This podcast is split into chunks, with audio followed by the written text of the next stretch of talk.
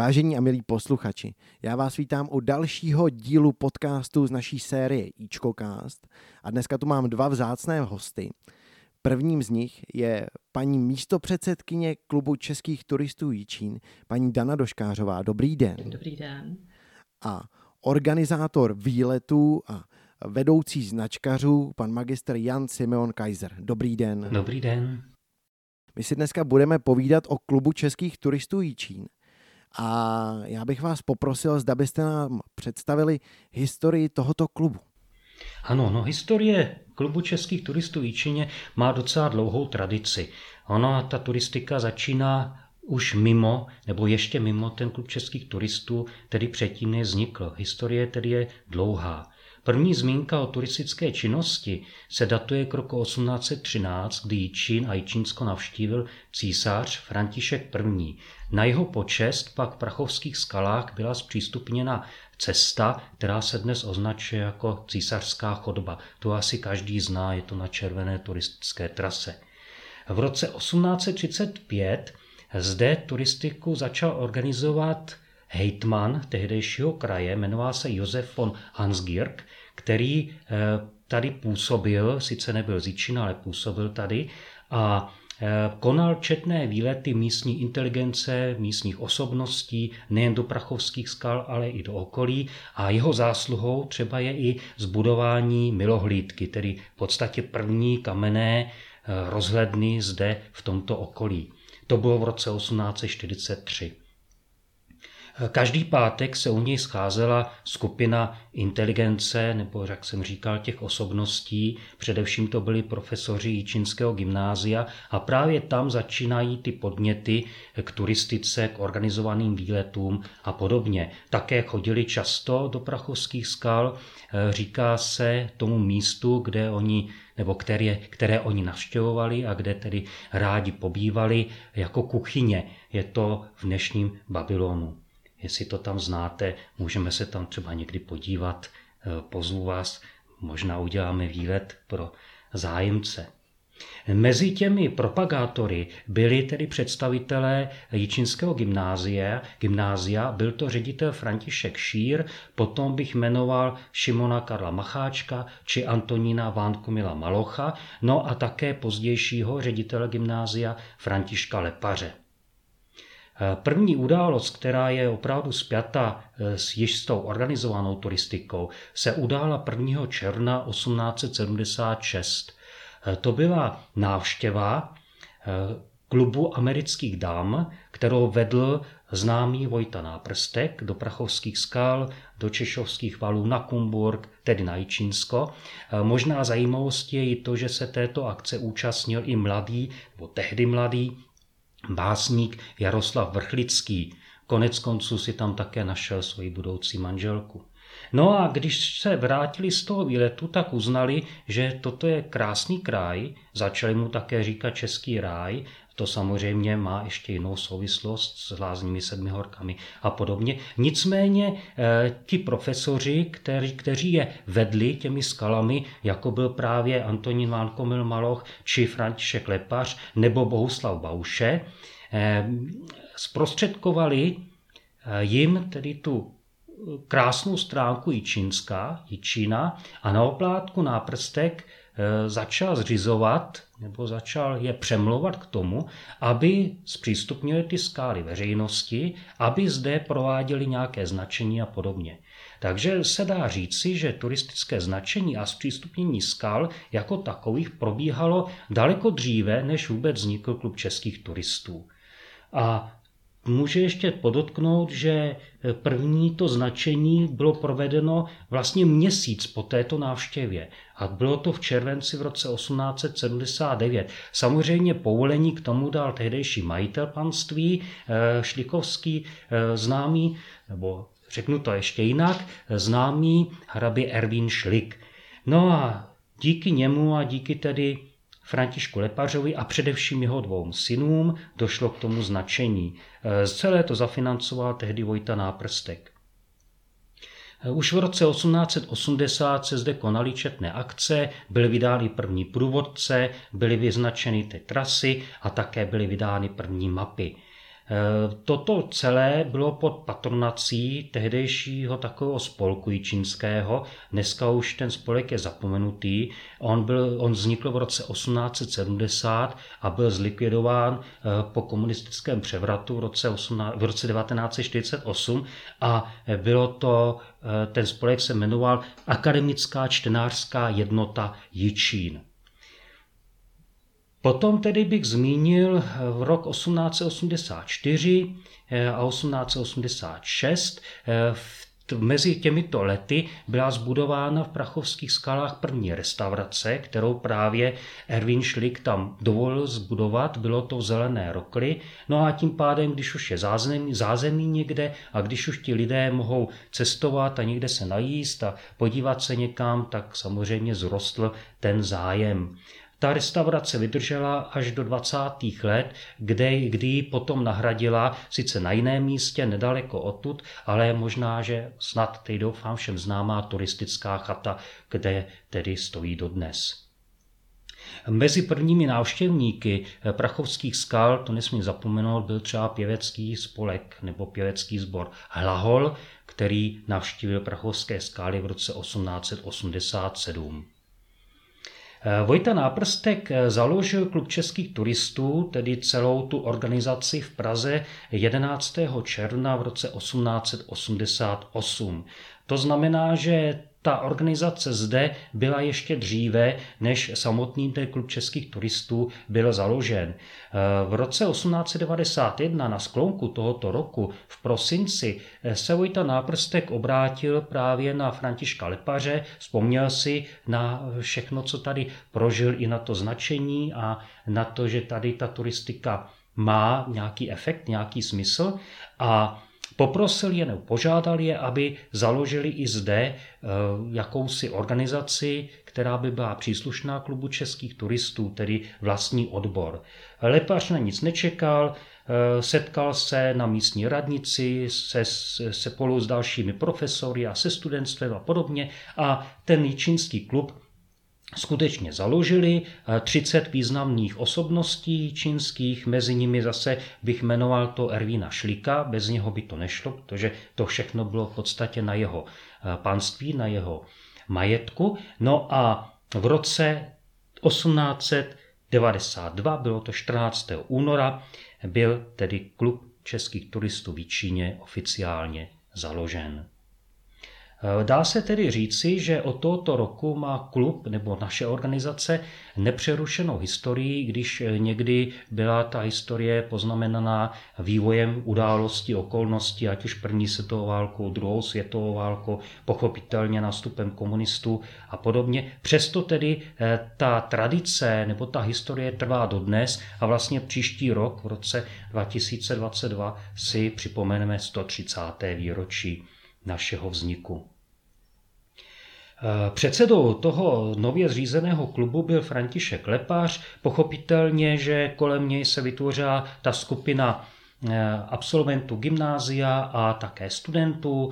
Eh, začalo se s dalším značením tras, ale problém byl v tom, že členské příspěvky, které platili ti členové, eh, tak putovali samozřejmě na ústředí. A z toho ústředí se zase distribuovali dalším organizacím tak, aby prostě byla ta turistická organizace, organizace nebo turistická síť eh, celostátní. Eh, jenom teď ještě musím podotknout, že jsme stále v Rakousku-Uhersku. To možná ještě, až se třeba dostaneme ke značení, vysvětlím, jak to bylo problematické, to značení, protože přeci jenom se Češi tak trošku trhli jo, a vytvářeli si tady nějaké spolky, nějaké organizace, které trošičku byly eh, trnem v oku eh, těm mocným eh, rakousko-uherské monarchie. Nicméně eh, ten výsledek eh, toho neplacení členských příspěvků, nebo spíš placení, ale to, že se zpátky nedostávala taková velká výše, kterou ti členové vlastně vybrali a kterou mysleli, že použijou zde, pro tuto organizaci a hlavně na značení turistických tras vedlo k tomu, že se eh, spolek rozhodl vystoupit z klubu českých turistů a založili si vlastní, který dostal název Spolek turistů Jičín a tento spolek tedy pak obospodařoval eh, prachovské skály, značil ty trasy a podobně, ale z vlastních prostředků. Tato roztržka byla docela dlouhá, protože byla ukončena až v roce 1927. Ten spolek turistů eh, vlastně díky němu v těch desátých letech tady došlo k nebývalému rozvoji turistiky. Eh, já bych tady jmenoval jenom takové možná významné body, které se staly ať už to bylo e, otevření nebo spíš postavení a pak otevření penzionátu, to bylo v roce 1900, a pak slavnostní otevření v roce 1901, 30. června. Mluvím o penzionátu na Horním Lochově, dnes to je známé místo jako hotel Počipmou Ježí. E, to byla nutnost, protože když chcete někoho pozvat sem do toho kraje, aby si to tady prošel, aby se strávil nějakou dovolenou, třeba i když tehdy asi dovolená nebyla v tom našem slova smyslu, tak potřeboval nějaké ubytování. E, Většině určitě byly tady hotely, hostince a tak dále, ale v těch prachovských skalách vlastně nic nebylo, takže ten penzionát byl velice důležitý a funguje vlastně dodnes, i když samozřejmě s určitými proměnami. Už v roce 1903 navštívili prachovské skály novináři, a to dokonce z Anglie, ze Skotska, z Irska, aby propagovali toto místo, aby tedy docházelo eh, k větší návštěvnosti a tak dále. V roce 1906 byl vydán průvodce po Jičinsku a kniha Prachovské skály. Jičinsko bylo propagováno na mezinárodních výstavách právě těmito turisty, ať, ať, pardon, ať už to bylo třeba v Londýně, nebo to bylo třeba ve Frankfurtu nad Mohanem nebo v Berlíně. Tady bych jmenoval v rámci toho spolku turistů asi nejvýraznější osobnost, kterou jíčinští možná ještě znají, protože to jméno se tady ještě objevuje a to byl Jakub Všetečka. To byl tedy profesor gymnázia a e, s jeho jménem je teda opravdu spjaté období od těch, od těch počátků turistiky. On vstoupil do klubu v roce 1895 a byl jím, byl čest, čest, tím hlavním členem až vlastně do své smrti do roku 1931. Potom tedy přichází období první světové války. Ta činnost klubu byla eh, poškozena. Eh, ten klub sice přežil, nebyl tady, eh, nebyl tady asi problém v tom, v té činnosti, protože lidé asi měli zájem o to cestování, to zakázáno nebylo, ale největší úsilí bylo zachovat právě ten penzionát, protože penzionát bez, bez těch hostů vlastně nemohl existovat, eh, takže docházelo k nějakým různým odprodejům pozemku a tak dále, aby tedy byl ten objekt zachráněn. To se tedy podařilo a v roce 1918 se vznikem samostatné republiky Československé se tedy eh, ten spolek turistů znovu angažoval a znovu začal tedy eh, pokračoval a znovu začal dělat ty turistické trasy, výlety, dokonce i konal akce pro veřejnost. Ono se říká, že ty pochody, které dnes jsou docela běžné, že vznikaly v těch 60. letech, já se k tomu možná ještě dostanu, eh, až tedy budu hovořit o 60. letech, ale eh, první ty pochody dálkové pro veřejnost pořádal právě Všetečka tady na tomto území, což se málo ví. Musím ovšem připomenout, že Eh, se vznikem samostatného státu se obnovil tedy i klub československých turistů a zde v Číně byl znovu obnoven nebo založen klub československých turistů. Tím pádem tady fungovaly dvě organizace nezávisle na sobě, dva spolky, které se trošku přetahovaly o to, který z nich bude mít tu hlavní roli při značení, při té aktivitě pro veřejnost a tak dále. Eh, každopádně eh, ta dvojkolejnost byla docela dlouhá, ale přinesla i určité výsledky, že je nutila možná k tomu, aby začali pracovat na své propagaci a podobně. Proč o tom takhle mluvím možná dlouze, eh, je to, že díky tomuto úsilí došlo ke vzniku tedy ty se poznamenal turistické chaty. Ta byla schválena v roce 1922 a byla otevřena 18. května 1924.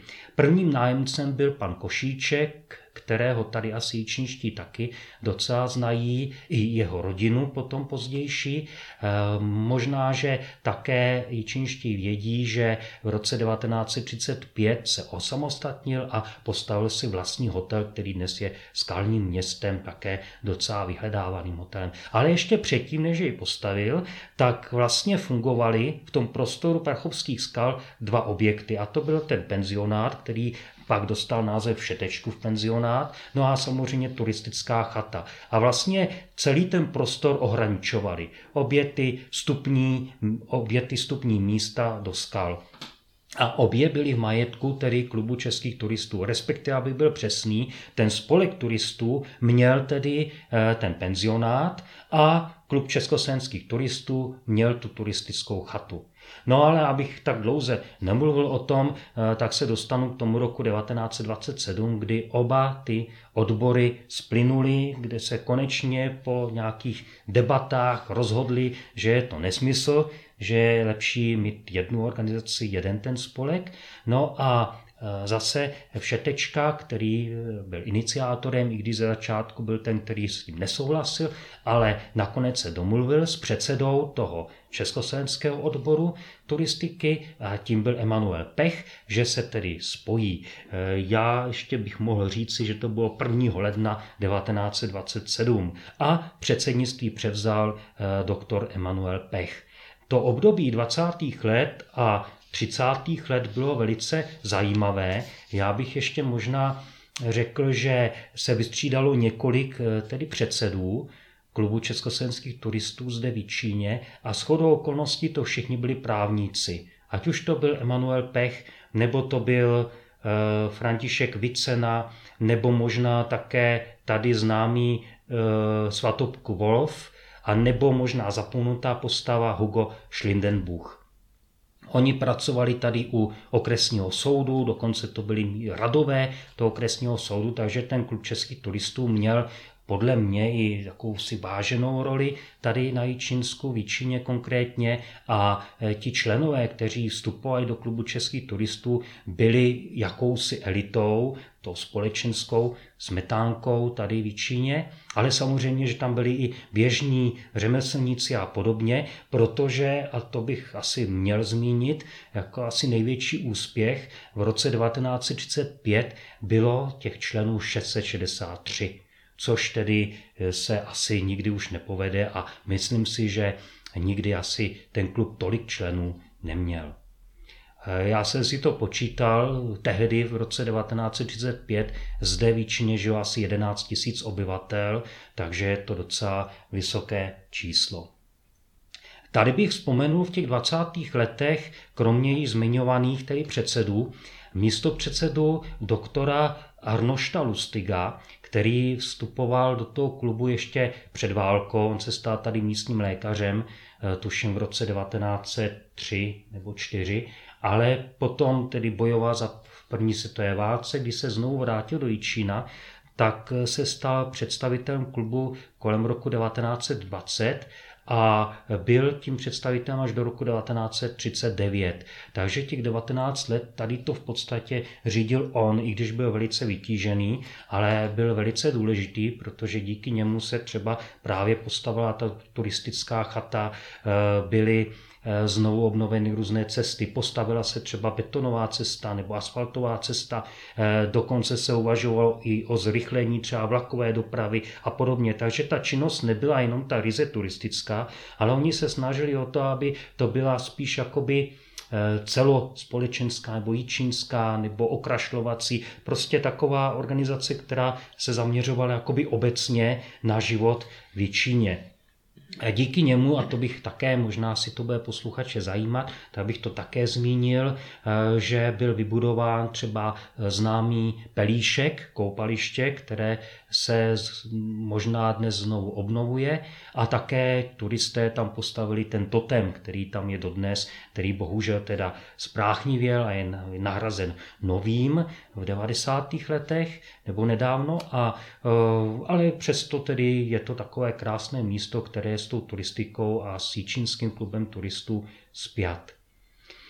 No, eh, tady musím tedy bohužel zmínit i to, že Arnuš Lustig byl židovského původu, takže je celkem jasné, jaké byly jeho další osudy.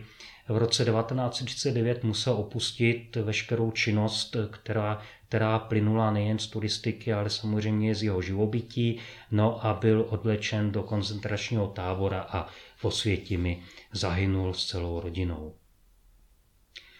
Nacismus a druhá světová válka se projevila pochopitelně velmi těžce Eh, dolehla na klub českých turistů. Výrazně eh, turisté přišli o svůj majetek, o všechno, co se tedy tady snažili vybudovat. I když to bylo relativně krátké období, tak pochopitelně poznamenalo nejen turistiku, ale eh, celý náš celý vlastně vývoj až do současnosti. Řekl bych to, že třeba turistická chata sloužila jako jakási ošetřovna nebo možná i ubytovna pro německé vojáky, Wehrmachtu, no a penzionát, pokud vím, tak sloužil e, činnosti Hitlerjugend.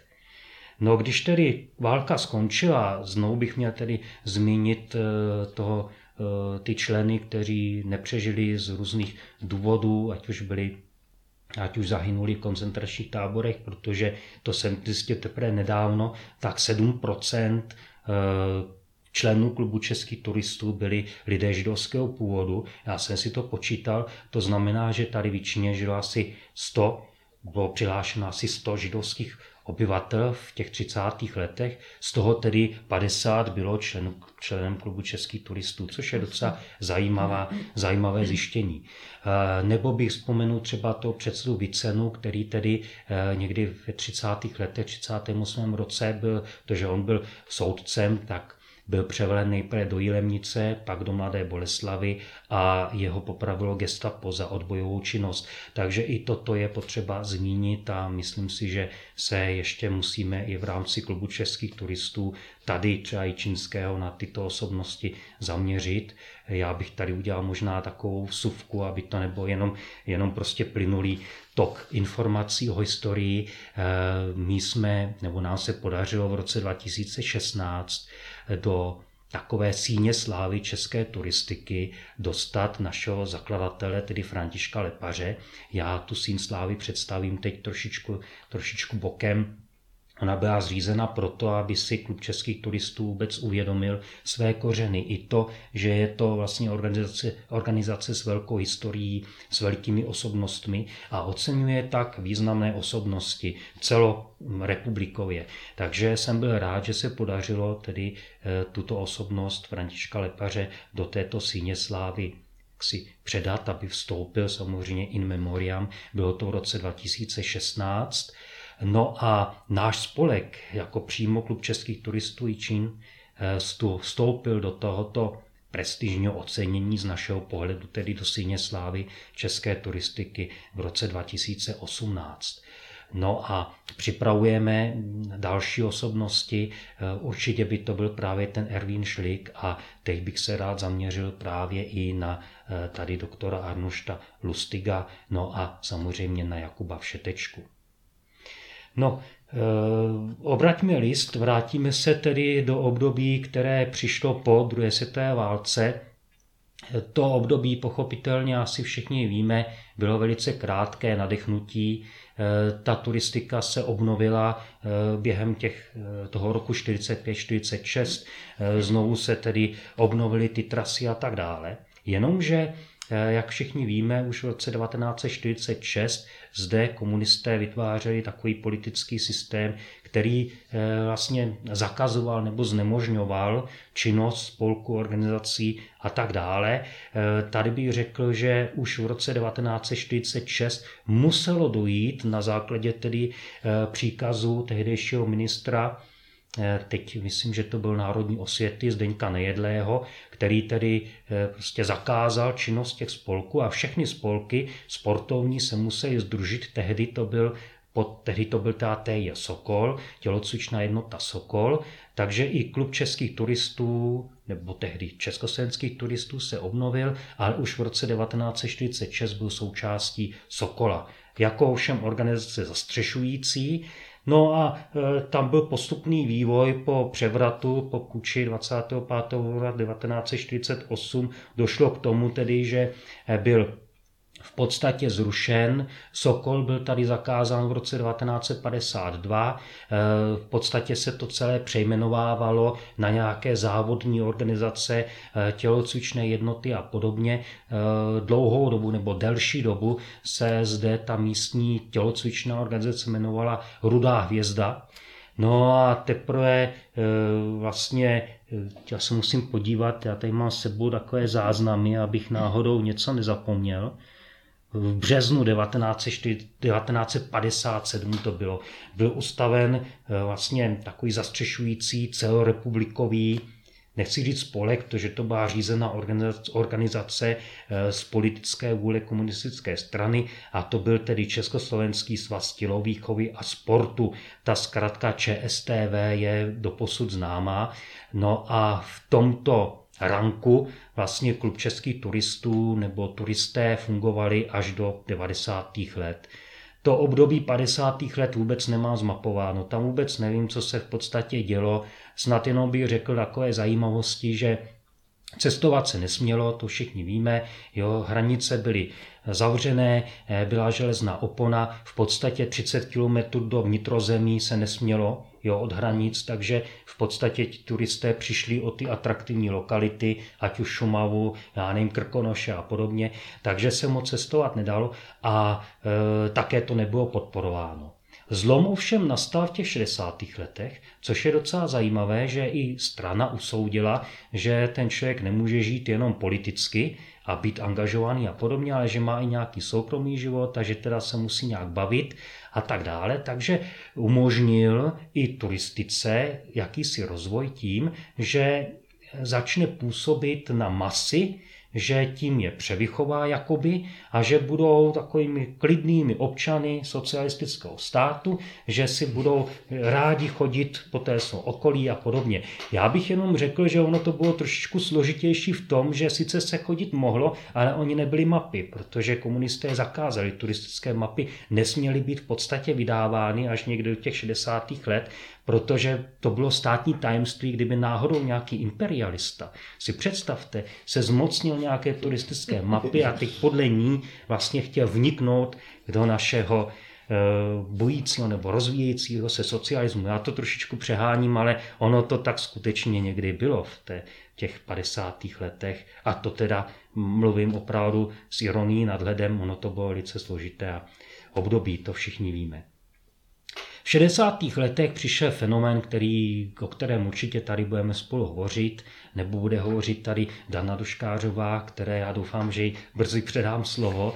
Eh, to je pochod českým rájem, eh, protože ta organizace, ta celostátní organizace je o tom, aby ti lidé tedy byli i výkonní pracovní, ale výkonní i tedy jaksi v domácnosti, jak si to ta strana přála. Takže to byl jaký, jakýsi befel uskutečňovat nějaké akce, ať už tedy pod patronací různých pionýrských organizací, svazáckých a tak dále, tak samozřejmě i pro děti a veřejnost uspořádat nějaké akce, tedy, které by um, byly velké, známé, propagační a tak dále.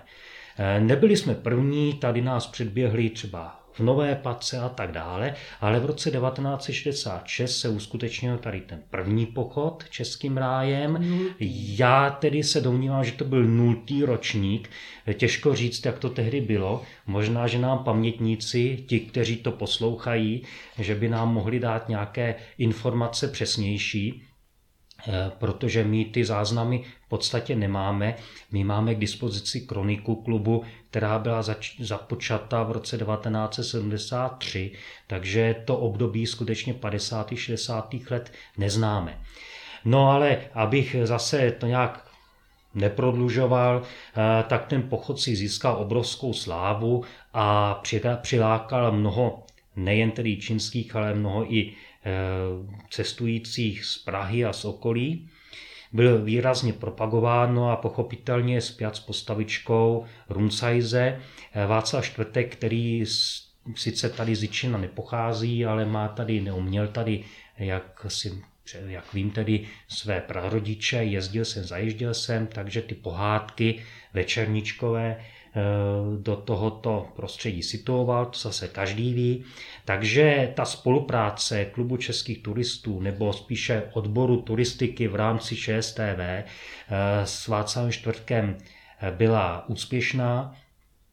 On dokonce, co já si tak jako jsem se dočetl, tak zajížděl na tento pochod, byl jedním z organizátorů, nechal se fotit, podepisoval se samozřejmě na diplomy, eh, dokonce byl i členem poroty, tehdy se dokonce volila taková zajímavost, tady ještě řekne Dana, jo, takže on byl, on byl docela aktivní, Václav Šprtek, i v rámci pochodu, i v rámci turistiky tady na Jičinsku. Když pak bohužel zemřel, tak, to, tak tuto roli potom převzal eh, výtvarník Radek Pilář, kterého také asi všichni známe. A dokonce tady v Jičině na zámku má, má rumsajzovskou expozici, eh, na kterou tady určitě Ičko pozve ale které, které tady je opravdu známe. No a e, Radek Pilař také zajížděl na tento pochod a musím říci, že vlastně díky němu zase ten, ten rozpět byl obrovský a diplomy tehdy nebyly účastnické listy, ale diplomy, které on vytvářel, byly velice oblíbené, barevné a tak dále. E, to období 70. 80. let tady vedl inženýr Milan Šandera, jak jsem vám říkal, všechno tedy bylo organizováno jaksi centrálně z ČSTV.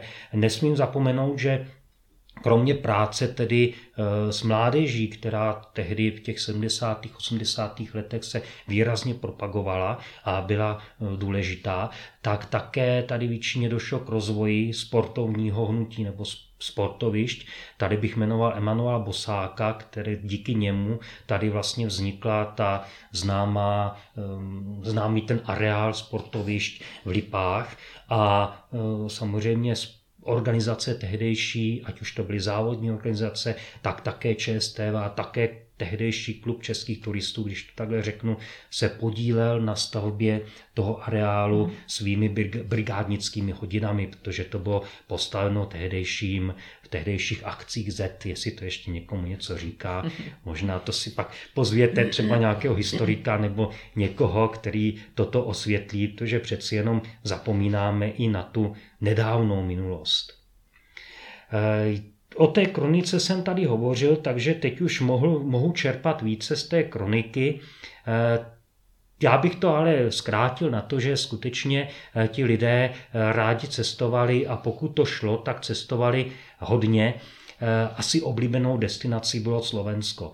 Tam se konalo mnoho tedy um, akcí turistických, mnoho výletů, Vzpomenul bych v rámci klubu českých turistů nebo tehdejšího odboru eh, na postavu Ladislava Jetela, kterého tady ti starší turisté ještě pamatují a vzpomínají na něm. Jo, za starého jetela, to jsme jezdili tam, jo, to bylo to, když jsme, když jsme stanovali. A on byl takový, že když se náhodou někdo nedostavil na autobus, nebo na vlak, no tak řekl, nedá se nic dělat, na nikoho nečekáme, řekl jsem, že přijdete v tolik a tolik hodin, tak klidně odjel, takže to bylo docela takové jakoby zajímavé, ale eh, ti lidé byli v podstatě jiní, než jsou dnes, že jo, ten komfort takový nebyl a podobně.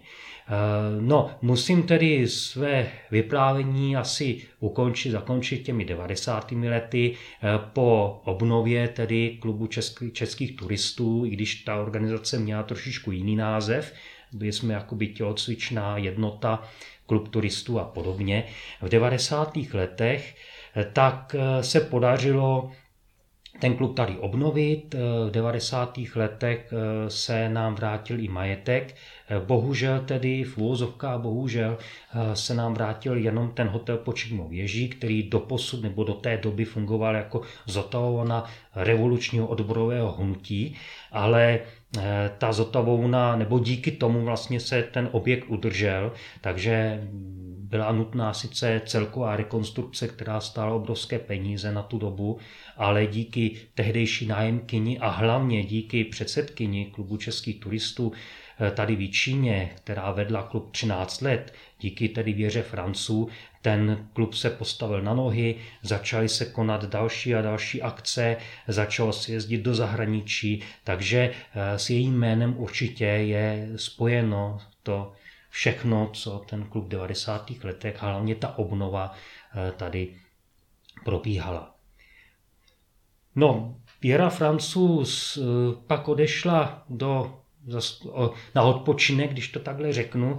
No a e, celé to hodila na bedra mě, takže já jsem tím předsedou klubu českých turistů byl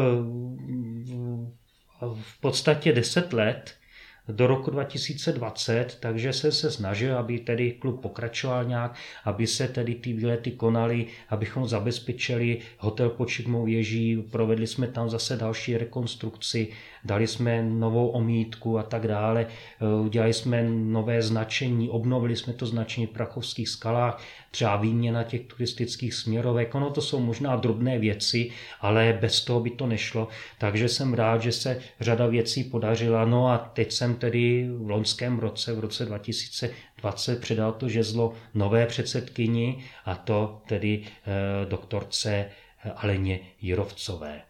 No a když tady mám vedle sebe, sedí vedle mě místo předsedkyně, bez ní by to opravdu nešlo, tak to tak eh, jsme, myslím, odvedli nějakou kus, nějaký kus určitě, práce určitě. Jo, za těch deset let spolu, co vlastně, protože ona je mou místo předsedkyní, no a jsem rád, že pokračuje jako místo předsedkyně dál a že ten klub má prostě jak, so, jak si svoji budoucnost před sebou a pokračuje dál.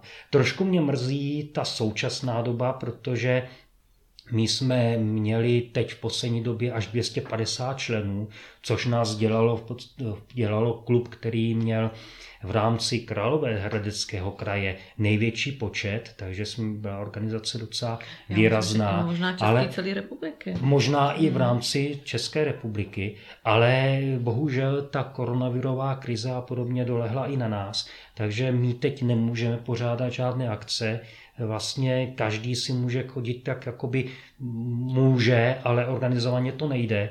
Takže nám členové taky asi trošku odpadají, odpadají ubývají a uvidíme, co bude dál. No ale já věřím, jsem optimista, přežili jsme za těch 130 let tolik věcí, že i tohle, že to je vlastně brnkačka Zvládne. pro nás, že to zvládneme. No tak to je tak všechno o té historii, já se omlouvám, že to bylo e, moc, ale, ale myslím si, že něco snad z toho bylo zajímavého. Já myslím, že určitě. Já moc děkuji za velmi rozsáhlou a krásnou odpověď že jste zmínil opravdu všechno, i všechny osobnosti klubu českých turistů, ne, nejen klubu českých turistů, z celé tady místní historie.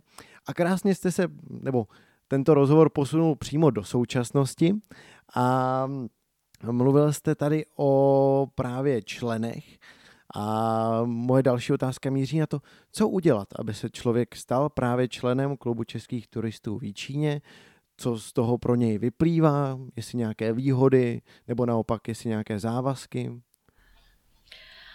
Tak jako stát se členem eh, klubu turistů není žádný umění, eh, vyloženě se to stává většinou takže třeba někdo už stávající člen třeba někde povypráví, že byl někde na nějakém výletě nebo něco svým známým, ale většinou i takhle jsem se vlastně nějaké klubu, do klubu dostala já, s tím, že jsem byla přivedená jsem a jela jsem na jeden výletek a pak stačilo podepsat přihlášku, zaplatit členský poplatek a už jsem se stala členem. Členství není nějak nic moc mm, jako vázané. Eh, v poslední době eh, je pro nás taková priorita právě ten náš pochod. A jelikož ten náš pochod jako trošku eh, pod, m, při ty organizaci potřebují víc lidí, takže jako prostě vázanost je jenom tom, aby nám s, tom, s tím pochodem pomohli. A výhody jsou, že platí se členský, členský poplatek a během roku pořádáme malé, třeba jednodenní, dvoudenní nebo i týdenní výlety a samozřejmě ten člen toho těch turistů má určité slevy, výhody. Potom ještě být členem Českého klubu turistů je výhoda i po celé republice, protože už se to rozjelo tak, že prostě v různých hotelích a ubytovnách jsou i slevy. Takže jako prostě tohle není vůbec žádný, žádný problém. Máme své stránky, kam se lidi můžou třeba i zeptat a můžou si zavolat, můžou si prostě říct e, naší pokladní, která se s nima spojí, vyplní jednoduchou přihlášku a jsou naši. A zmínila jste výlety, kolik jich čínský klub českých turistů tak ročně, nebudeme brát ten minulý rok 2020, tam to určitě bylo stížené tou situací, ale v těch eh, předchozích letech kolik jich tak eh, za rok vypravil? Eh, každý rok připravujeme na, na podzim nové výlety a bývá jich třeba tak 35, že jo? No ano, ano, určitě to je tak do těch 40. Ehm, samozřejmě, že ne každý měsíc se cestuje, ale eh, důležité jsou pro nás ty měsíce jarní a pak eh, částečně podzimní, zase přes prázdniny. Eh, tolik, je tolik těch aktivit, že ti členové nechodí na ty výlety, takže jich tolik nepořádáme. Ale, ale to, třeba ale, týdenní, ale máme, máme během prázdnin pravidelně, to už je prostě tradice, několika letá, desetiletá, možná 30 letá, no, možná 50 letá. Ne, je to opravdu strašně dlouhá tradice, že každé prázdniny se jezdí někam na týdenní pobyt, ať už to je u nás v republice, tak je to třeba v zahraničí a tak dále. Takže jsme procestovali mnoho končin, co se dalo a jsem za to rád. Jenom ještě doplním, že sice loňský rok byl teda tragický, ale přesto se podařilo skutečně 20 výletů, což je docela dost během toho období, kdy, kdy bylo trošku uvolnění uvolnění, kdy tedy ti lidé mohli organizovaně někam putovat. Takže to je docela, to je docela zajímavé. Eh, my třeba na letošní rok tady mám eh, plán akcí, který tady můžu i třeba nechat konec Určitě. konců na infocentru, aby se lidé mohli podívat, co jsme připravili a kam bychom se rádi chtěli podívat. No a já to teda teď od oka, eh, možná, že to bude takový 30 výletů. Mm, mm. Takže snad, snad se nám podaří pokračovat i v tomto dále. Hlavně teda letos třeba, co byla škoda, byl konečně sníh a běžně se dělají běžkařské výlety, že se prostě celý autobus naplní lidí a někam jedou na běžky. Letos ani loni se to bohužel nemohlo uskutečnit, takže jako prostě tohle nás velice mrzí ale jinak jako prostě jsou tam i třeba mm, v týdnu eh, máme Marušku Bernardovou, ano. která jako prostě jako důchodkyně si dělá takový ťapáničko kolem Jíčina, takže to není organizovaný, že se jede autobusem nebo vlakem, sejdeme se tady třeba na autobusovém nádraží nebo na vlakovém nádraží, někam si vyjedem kousíček dál a pak se projdeme třeba nějakých 10-12 kilometrů a celý den máme krásnou procházku, zakončíme to vždycky někde v hospůdce na, na obídek a vrátíme se spokojený domů. Takže jako prostě bývají hodně často sobotní, někdy bývají i víkendové. Jako já si myslím, že prostě ten výběr tam je. Potom máme velice aktivní jednu členku, která je u nás pár roku, která dělá i pro děti výlety, takže jako prostě chtěla by tady založit takový klub jako prostě dětský, ale bohužel zatím teda ani díky té koroně, ale prostě ty rodiče už začínají být trošku línější a ty dětičky je problém k nám dostat taky, i když pro ty děti vždycky něco připravený máme. Takže jako já si myslím, že si u nás vybere každý a těch aktivit tam je hodně s tím, že na podzim bývá třeba i na té šikmé věži eh, večírek, mm, někdy jsme tam měli promítání, někdy s hudbou, že jsme si zatančili, aby jsme si mohli tak nějak popovídat, aby jsme taky měli čas jenom prostě nejenom ťapat, ťapat, ale taky se na sebe konečně podívat u dobré večeře takže jako mm, pro najímatel nebo nájemce hotelu nám vždycky uvaří něco mňamkového, takže se tam jako krásně sejdeme, pobavíme se a jezdíme domů, vždycky objednáme autobus a ještě se nám nechce. Já bych snad ještě jenom doplnil, že to, že opravdu ta činnost je pestrá, To mě teď napadlo, že třeba před dvěma, třemi lety jsme začali konat i vodáckou turistiku. Ano, paní díky Pilná. tedy prá, právě paní Pilné, jo, že jezdíme teda na ty liže, že máme i různé typy jakoby těch, těch výletů, že máme zaměření na, na to ťapání tady kolem Mičína, jak říká hezky Dana, jo, že to je tedy málo kilometrů, ale je, samozřejmě, že máme i akce, kde jedeme někam, že vezmeme autobus, že jsme rozděleni do tří tras, do tří tak. skupin a každý si Výkonnost. bere podle, podle své výkonnosti, podle toho, jestli chce jít třeba 10, 20 nebo e, kilometrů, jo, co chce vidět. Většinou tam máme nějakou památku domluvenou, prohlídku někde, nebo třeba i někde prostě zajištěnou hos, aby něco i bylo tak. No. a podobně. Jo, takže jakoby ten výlet je organizovaný. Není to jenom tak, jako že někam jedeme. Jo, a zároveň také konáme eh, různé ty běžecké výlety, to bych tady řekl, že jsme třeba na letošek měli sedm běžeckých akcí připravených na ten sníh, no bohužel se to nepovedlo, ale zase pojedeme příští rok snad už to bude příští rok lepší a budou se moc uskutečnit. Vy už jste tady v rámci té eh, odpovědi na tu historii zmiňoval eh, značení.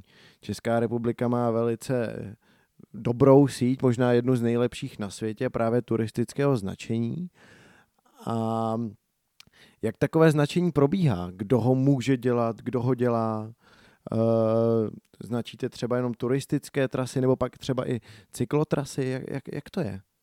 No, je to, takhle to řeknu, ono značit může v podstatě každý, tam není problém, eh, důležité snad je udržet štětec a nebýt barvoslepý, eh, protože eh, ta značka musí mít nějaký tvar, to je přesná metodika, my musíme dodržovat přesně to, co je stanoveno, takže má své rozměry 10 na 10, jo, šipka má své rozměry, umístování značek je také přesně stanoveno, kam se umistují, v jaké vzdálenosti, kam mají směřovat, eh, že se třeba někde použijí dvě za sebou, nebo když dáte šipku, tak další následující je jenom potvrzovací a tak dále. Je to celá terminologie, takže je to docela, docela zajímavé. Eh, když se člověk chce stát tím značkařem, tak v podstatě navštíví nebo zasnaží se a zavolá někomu nebo kontaktuje nějakého značkaře a ten odbor klubu českých turistů, nebo každý odbor má prostě pár lidí, kteří tomu značení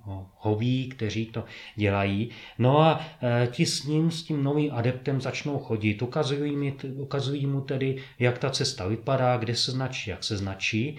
A po teď neřeknu asi po 6 kilometrech, co spolu vyznačí, tak je tento adept e, schopen už jaksi chodit nechci samostatně, ale je schopen už prostě poznávat ty základní informace, no a musí projít také školením. To znamená, že toho adepta pošleme na školení, on udělá zkoušky, stane se vedoucím značkařem a teprve potom může samostatně značit.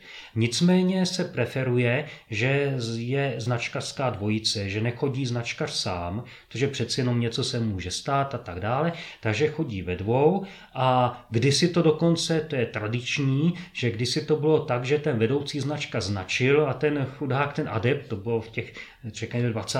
letech, ten nosil batohy a nosil barvy a tohle a, a čistil ty značky a, a tak dále. Jo. Takže dneska už to tak není, dneska jsou rovnocení pochopitelně, eh, každý značí a snad bych řekl, ne, abych neodcházel moc, eh, potom tedy, když se stane tím zaškolým značkařem, vedoucím značkařem, tak může pokračovat ještě dál a dosáhne eh, po dalších školeních a dalších zkouškách i titulu instruktora značení. To je docela důležité, protože dá už, to, dá už pak už je jenom snad předseda značkařů někde, jo, na ústředí a podobně. Těch instruktorů tady máme v kraji asi čtyři a to jsou ti, kteří jsou odpovědní za to značení. Eh, díky nim se tady, tady mění to značení, navrhuje se značení, návrhy může poslat kdokoliv, jo, ale samozřejmě to ten klub českých turistů musí nějak schválit, musí se podívat, jestli to je účelné a tak dále a tak dále. Ale abych o to neodběhl, takže ten člověk vlastně přijde, pomůže, stane se tím značkařem, v podstatě za to nic moc nemá, takže myslím, že ta otázka určitě padne, kolik za to, kolik by za to Padla bylo. By, ano. ano, za to značení, tak to odpovím hned. V podstatě e, za 8-hodinový výkon, protože se to tak počítá na 8 hodin, e, dostane odměnu 200 korun. Jo, což, což samozřejmě se říká na na to, aby si mohl vyčistit pak šaty někde, když se zatřísní barvou. A nebo dostane asi 80 korun na jídlo, na oběd. Jo? Takže v podstatě je to takováto částka. Je to skutečně dobrovolná činnost a eh, u toho značení eh, je spíš taková jakoby radost toho, že člověk dělá něco pro druhého.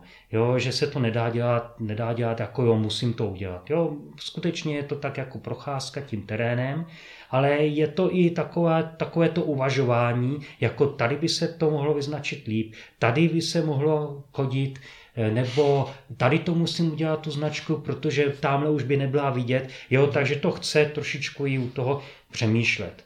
Naše značení, jak jste zmínil, je skutečně na vysoké úrovni díky právě té metodice a podobně. Eh, to značení vzniklo už za Rakouskou Herská, jsem říkal, že se k tomu možná dostanu. Eh, proto také máme ten systém značek v eh, červené a bílé, protože to v podstatě je to rakouské značení, když se začal za Rakouska Uherska, protože to připomíná rakouskou státní vlajku, ty symboly, že jo, červená to, akorát, že my jsme si otočili.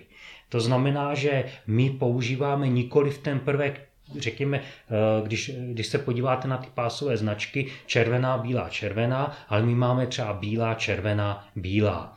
Jo?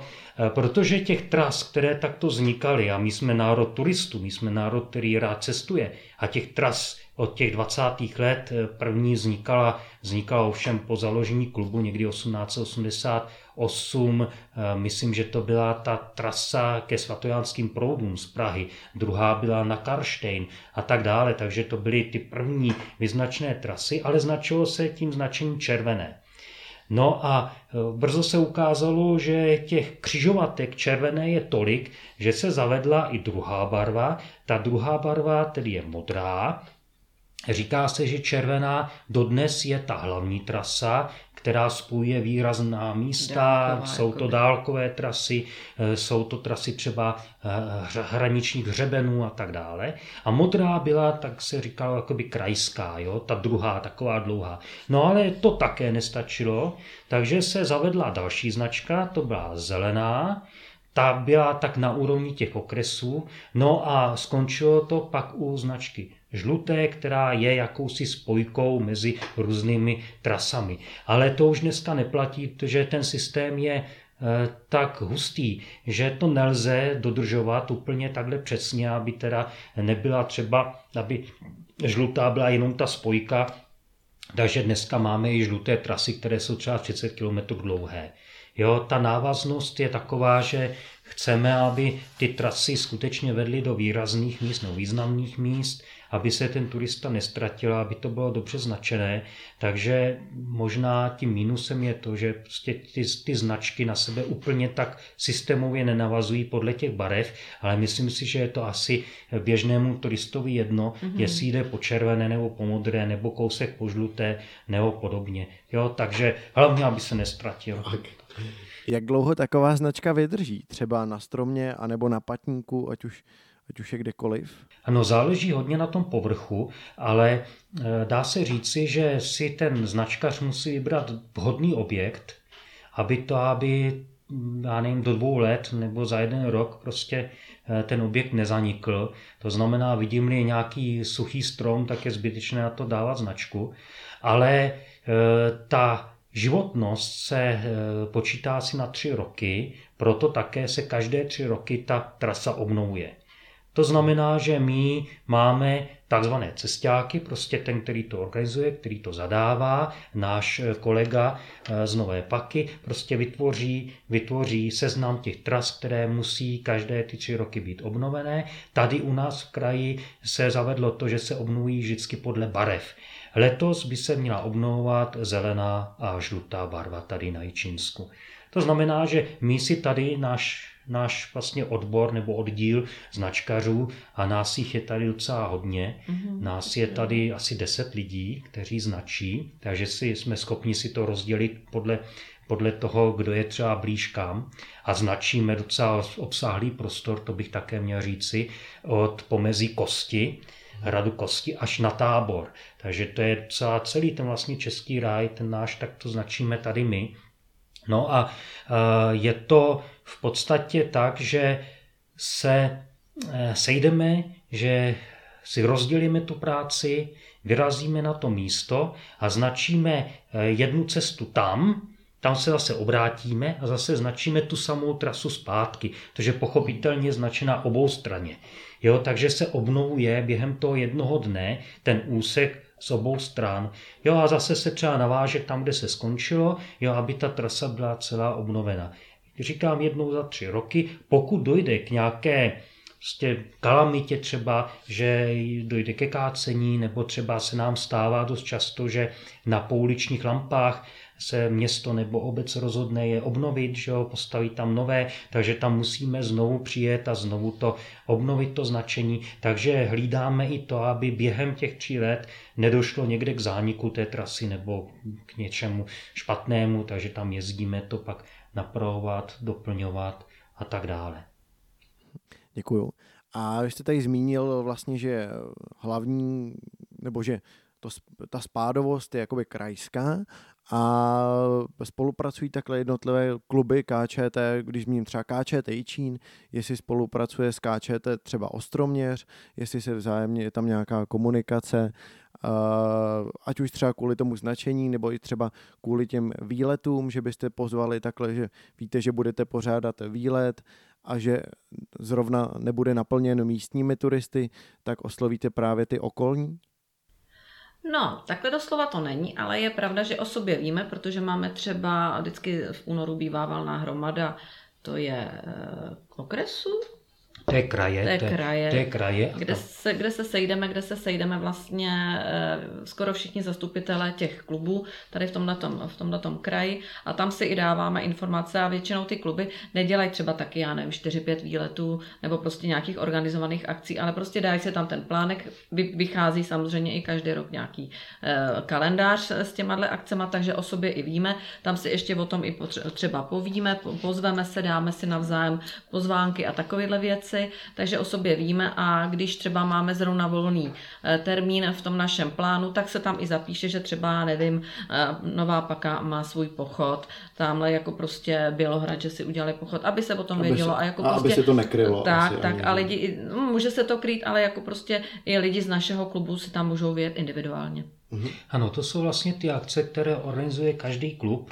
Každá, každý ten odbor, my děláme ten pochod za Runcajzem, ale třeba v Nové Pace jsou tři, čtyři pochody eh, za rok, takže eh, my toho využijeme, jo, uděláme si tam svůj vlastní výlet a po případě tedy vyzveme naše členy, dáme propozice, vyvěsíme je na našich stránkách a tak dále. Eh, někdy to byla, bývá individuální, zase upřímně řeknu, že spíš je zájem o, o tyto akce ze strany těch takových těch tradičních turistů, takže na to moc jičinští nejezdí. Eh, já sám teda, pokud můžu, tak jezdím třeba po celé republice, když to jde. A je to docela zajímavé, protože vy tam přijedete, dostanete propozice, jo, projdete se tou krajinou, kterou v podstatě neznáte, že jo, poznáte nějaké místní zvyklosti, místní prostředí, dostanete nějaký suvenýr, takže to je docela zajímavé. A e, proto také Klub českých turistů v podstatě vydává kalendář turistických akcí, je ve, dvojích, je ve dvojí verzi. První verze je pro e, kraj, kde jsou tedy akce, které konají právě ty odbory e, z, jednot, z toho jednotlivého kraje. A Potom je celostátní kalendář turistických akcí, kde jsou tedy zapsány všechny ty turistické akce, které jsou pro celou republiku. Samozřejmě, že to je v knižní podobě, ale i na internetu, takže se může zájemce podívat na eh, klubové stránky. Eh, to jsou www.kct.cz a vyhledávač tras, anebo tedy eh, vyhledávač výletů No a tady se Dana zmiňovala o našich stránkách. My tedy máme stránky kct tičin.cz, no jicin tedy, .cz. No a tam právě ty naše akce jsou také. A možná bych ještě podotkl k tomu značení. Eh, to značení samozřejmě nemůžeme ukončit jakoby někde, jo? takže eh, ta spolupráce tam je výraznější v tom značení, eh, minimálně na úrovni okresu, takže my navazujeme na značení třeba Ostroměře a Nové Paky. Konec konců tohle je celý náš okres, ale třeba na pomezí krajů už to přebírá pochopitelně jiný odbor, tam už ta komunikace je trošku slabší, to, že to je, říkám, už to je jiný kraj, ale to ale v rámci tedy okresu ty organizace eh, aspoň tedy ve značení spolupracují. Musí. No, v podstatě no, musí. nejde, no. Ale i ti turisté, jakoby značkaři se setkávají, mají své schůze, takže se domlouvají o tom funkčním značení a tak dále. Jo? Takže to jako bych řekl, že ano, že tedy takhle funguje. Zmínili jsme tady již pochody a právě ten jíčínský e, náš za Rumcajzem, e, co určitě bude zajímat naše posluchače. Loni pochod nebyl, bude letos pochod? Bohužel také nebude. Klidně to řekni nahlas. Vážení je přátelé, líto. je nám to líto, milí turisti, milé turistky, děti, maminky z kočárky, protože vy jezdíte hodně na náš pochod, to my víme, ale i vy, co máte pejsky doma, taky chodíte na náš pochod. No prostě všichni musíte nás omluvit, ale v podstatě to není možné. Jo, v rámci tedy těch opatření to opravdu možné není. Zapláčeme. Nedá se nic dělat, můžeme jenom doufat, že za rok už se pochod v pořádku uskuteční a my už jsme tady nakousli něco k té organizaci toho pochodu. Kolik lidí je zhruba zapotřebí, aby byla pokrytá celá trasa? No, v první řadě musím říct, že vlastně už jenom samotná příprava je tak tři, čtyři měsíce. Vlastně, když se odejde, když skončí vlastně pochod, tak už vlastně druhý, třetí den už přemýšlíme, co by se změnilo nebo upravilo na ten další ročník. To si zapisujeme, to prostě nějakým způsobem vnímáme a připravujeme se na ten další pochod, ale ta samotná příprava je tak opravdu na tři měsíce. Kolik potřebuju lidí? No, v ten den D takových 60 až 80 lidí, který musí mít při ruce. Maj, máme udělaný takový harmonogram časový, který musí na sebe navazovat, ty lidi musí být spolehliví, aby všechno šlapalo tak, jak má. Protože ten pochod jako takový není to jenom o startu, není to jenom o cíli. Jsou e, samozřejmě tři, čtyři až pět tras, který musíme mít nějakým způsobem ošefovaný, musí se předem taky projít, aby byly připravený. Na delších trasách bývají kontroly, na těch úplně dlouhých bývají i samokontroly, na který se taky musí nějakým způsobem někdo připravit a podívat se na něco, by třeba na těch samokontrolách mělo být, aby se někdo podíval na nějakou dominantu, na něco, prostě tam třeba i otázka, nevím, kolik má věží, nebo prostě kolik stromů tam stojí, to by měl potom odpovědět. Eh, tuhle odpověď by měl říct v cíli. To jsou jedny takovýhle záležitosti s tím, že na těch trasách, které jsou hodně navštěvované, to je třeba trasa kolem 20 kilometrů, kde chodí už i celé rodiny s většími dětmi, hlavně ty pejskaři nebo maminky i s kočárkama, aby prostě se proto vytáhli i oni. Takže jako tam bývají ještě kontroly typu, že to bývá i s občerstvením. Někdy tam míváme i třeba nějaké atrakce, podle toho, kdo se nám kde nabídne, aby to bylo trošku pestřejší.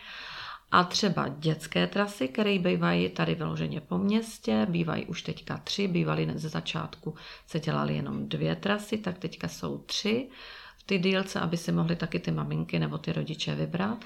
Ale největší eh, základna těch kontrol je Libosat, tam bývá dětská dílna, bývá tam poslední roky zdravotnice, která předvádí jako třeba první pomoc, o což je teda veliký zájem, má tam třeba i takový ty cvičný anduly, i dětské, takže ty dětičky si tam vyzkoušejí první pomoc, něco si tam vyrobí, něco vymalujou, nebo si dělali, kdysi dávno se dělali větrníky eh, s manželi Hotákovými, hmm. že jo, jako prostě takovýhle věci, pak se pokračovalo přes Zebín, tam se většinou rozdělej, zase jdou na delší trasu a nebo pokračují dolů pod na Čeřovku, kde u Srubu nám pomáhají zase skautíci. A skautíci tam pro děti dělají nějaké jakoby soutěže, házení míčů do košů, lezení po lanech, jo, myslím, že tam mají šípy, střílej, tam bývá právě taky i nějaké občerstvení. Na těch, na těch kontrolách dostávají děti třeba razítka, ty jsou na každý kontrole důkladně jako prověřený a vymyšlený, aby neměli po každý stejný. So, stojí tam na to dětičky fronty, většinou přijdou i s razítkem třeba na tváři nebo na ruce.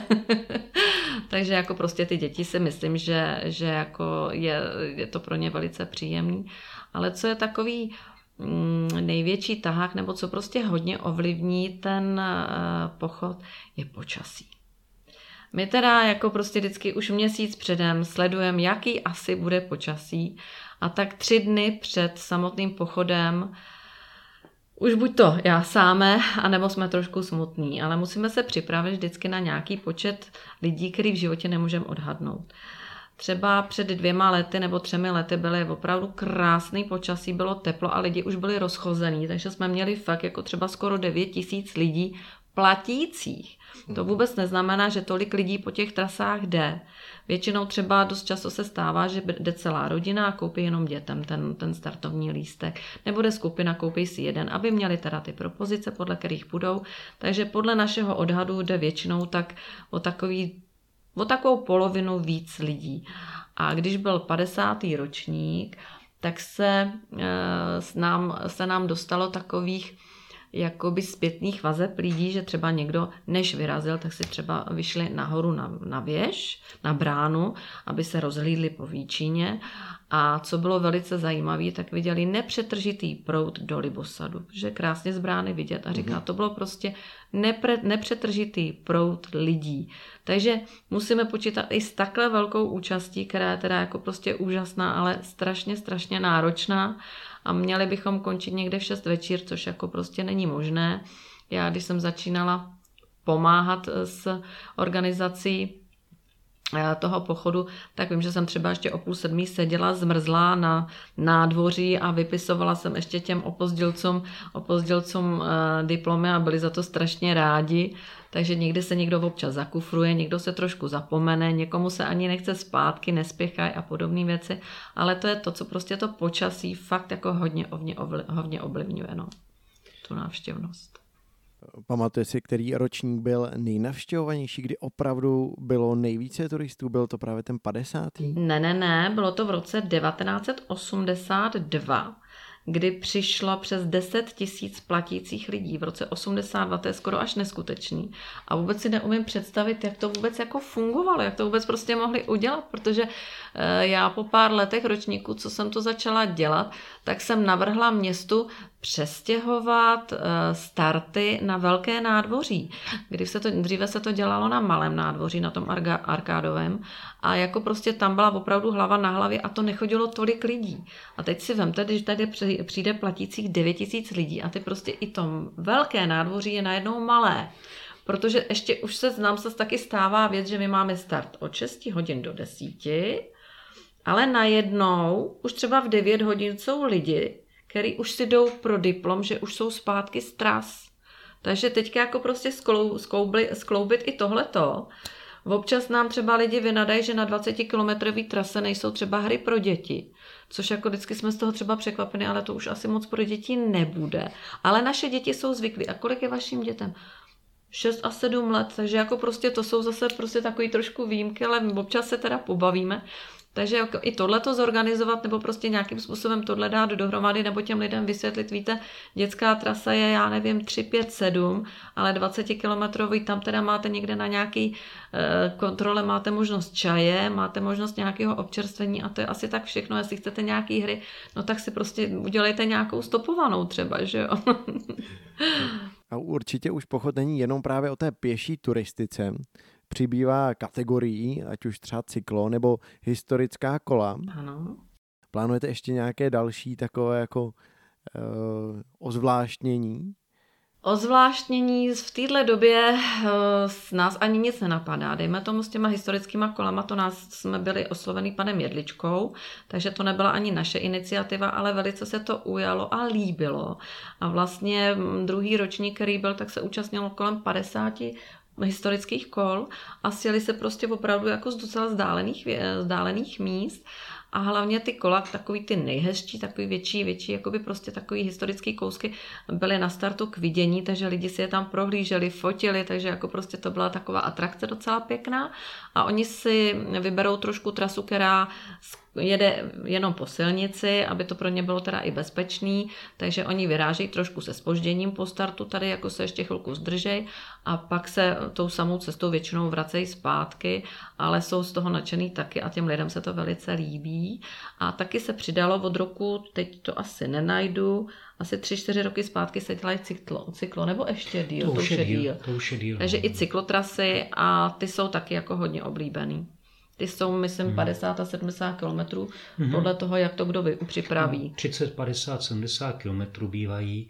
Eh, ty pěší vlastně míváme tradičně, zase historicky to je dáno, jak jsem mluvil o těch dálkových pochodech, tak vlastně ten pochod byl pro 50 kilometrů. 50 a 30. Potom se přidalo těch 30, takže mm. bylo 50-30, to byl asi druhý rok nebo tak, jo. A to dlouho, do, dlouhou dobu takhle trvalo, jo. Takže pak se samozřejmě snižoval ten počet, takže my jsme kromě těch dětských tras eh, děláme ty trasy, které jsou pro, řekněme už ty odrostlejší a dospělé e, turisty, takže od těch deseti, deset, řekněme 20, 30 a pak 50 mm, kilometrů. Mm, Samozřejmě to je plus minus. Ono totiž eh, my děláme, nevím, jestli to je chyba, ale eh, že si přiděláváme práci, ale každý rok děláme ty trasy nově, jiné. Jo, aby se nechodilo furt stále stejně, takže jednou to je spíš jako severnějc, něk, jeden rok to spíš jdeme, jdeme na ten tábor, někdy se, jo, prostě tak, aby, aby se ty trasy nějak točily, což teda taky znamená obrovský nápor na tu přípravu, protože tím pádem musíte dělat každý rok nové propozice, eh, nově, no, nově to všechno zorganizovat, mm-hmm. jo, nově vymyslet, kde ty kontroly uděláte, kolik lidí tam potřebujete a tak dále. Ono by to bylo jednoduché dělat každý rok to samé a vědět, že tadyhle mám na kontrole ty a ty a tam bude tolik a tolik lidí, jo, ale to my teda neděláváme, takže zatím se snažíme to udržet tímto způsobem, ale tak jako zase musíme říct, že těch lidí taky nemáme nepřeberně, stárne ta populace a e, je otázka, jestli budeme schopni to zajistit v takovém rozsahu těmi sta lidmi, jo, na ten den D, jak říká tady hmm. Dana, tak to asi už do budoucna nebude možné. Tady zas na, na druhou stranu máme teda obrovské zázemí ve městě i Číně, jo, že máme tady pronájem těch, těch prostor, že nám pomáhá s tou propagací a tak dále, což, což je úžasné. Samozřejmě tady vám musím poděkovat Infocentru, vašim předchůdcům taky, že vás si moc nepamatuju, ale vašim předchůdcům především, jo, že to, že ta spolupráce tady skutečně je navozena a že třeba Infocentrum prodává i startovní lístky dopředu, jako předem, týden, 14 dní nebo měsíc dokonce před tou akcí před pochodem, protože v ten den, kdy se opravdu jde, tak, tak prostě to, to není možné. Jo? Proto ta vyzývám A každý rok je toho víc každý a víc, rok je jako to z vaší víc strany a víc, taky, ano. Takže vy prodáte taky obrovské množství těch startovních lístků, takže bez vás a bez města, bez toho by se to opravdu nedalo uskutečnit a uvidíme, co přinesou další roky. No. Je pravda, že hlavně z řad místních, kteří už to znají, jak to tady pak vypadá na nádvořích, že opravdu hlava na hlavě, takže ty využijou tu týdenní nebo 14 denní lhůtu, aby si vyzvedli propozice k pochodu dřív, aby pak nemuseli do toho masového davu a vyrazí přímo z domova. To byl pochod za Rumcajzem a u Rumcajze bych ještě zůstal v podobě Rumcajzovy jeskyně na Bradech, kterou spravuje právě taky klub českých turistů v Číně. Jak to vzniklo? No a budete se divit, zase v tom má eh, prsty pan Všetečka.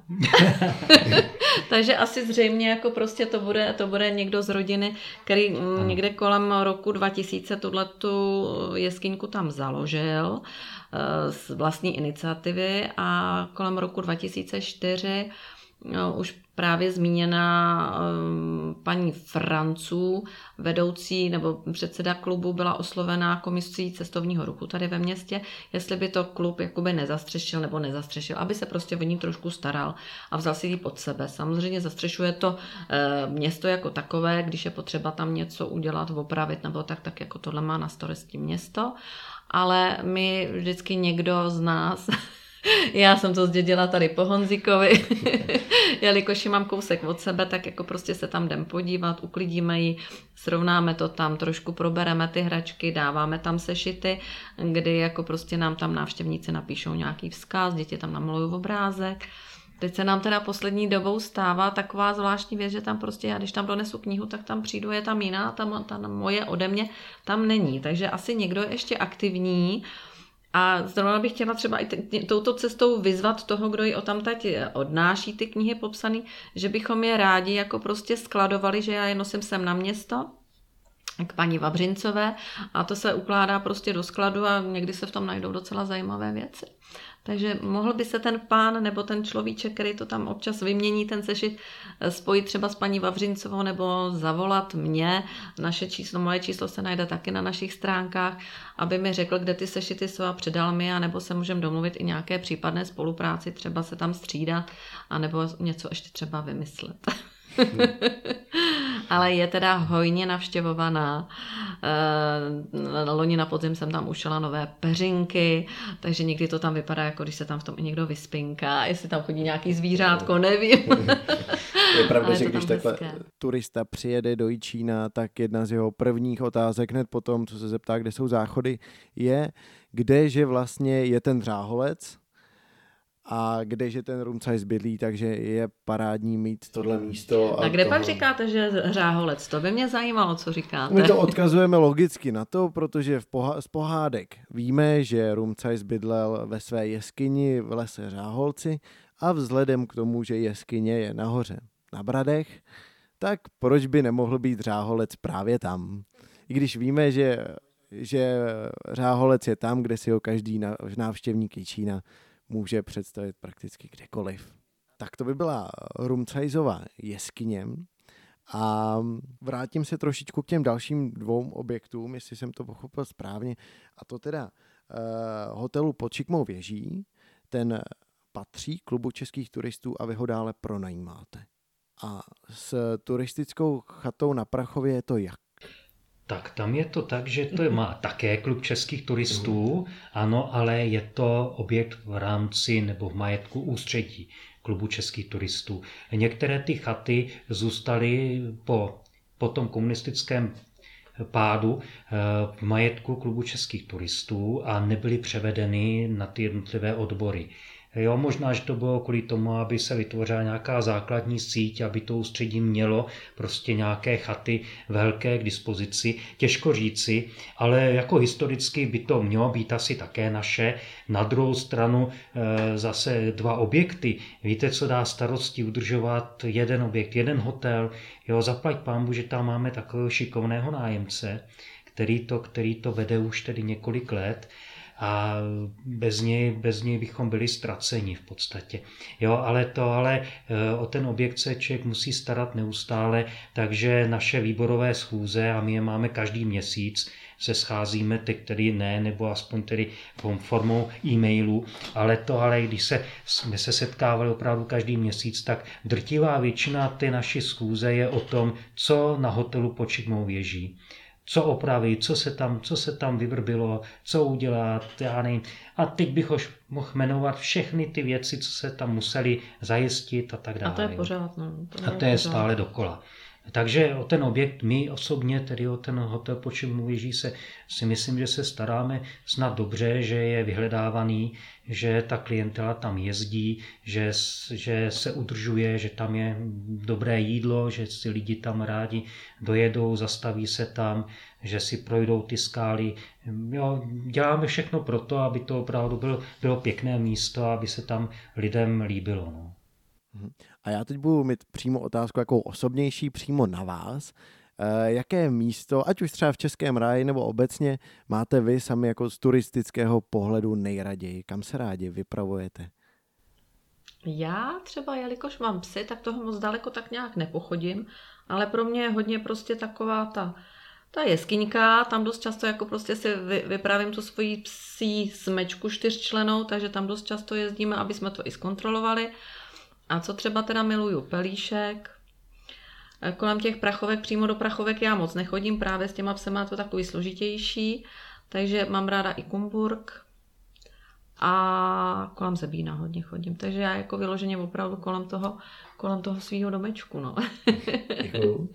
No já to mám vlastně podobné, ale já nejsem přímo z Jičína, já jsem z jedné vesnice malé tady u Jičínska, nebo na Jičínsku, je to Žitětín, no a takže chodím rád tam do okolí. Eh, co tam mám nejblíž jsou Čišovské valy a to je docela místo zapomenuté, málo vyhledávané, takže tam docela rád chodím do těch lesů a nebo do okolí a podobně.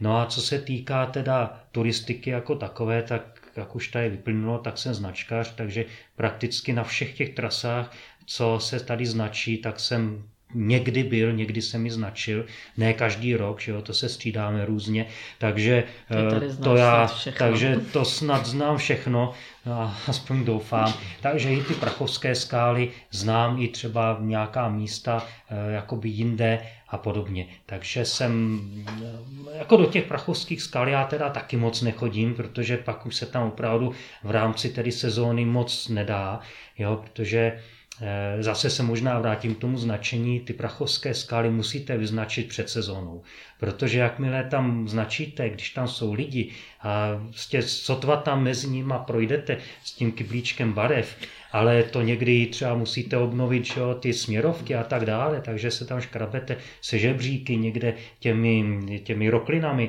tak je to takové nepříjemné, že jo? takže tak, jo, ale eh, rád se podívám i někam jinam a já si docela rád vybírám ty akce turistické těch jiných odborů, jsem to tady říkal, že prostě se pojedu tak trošku na blind, jo, tam jsem ještě nebyl, jo, co tam je zajímavého a kolikrát tam najdu opravdu zajímavé věci. No a pak se to dá využít potom pro ty jednodenní tak, výlety, třeba přesně. i nebo vícedenní.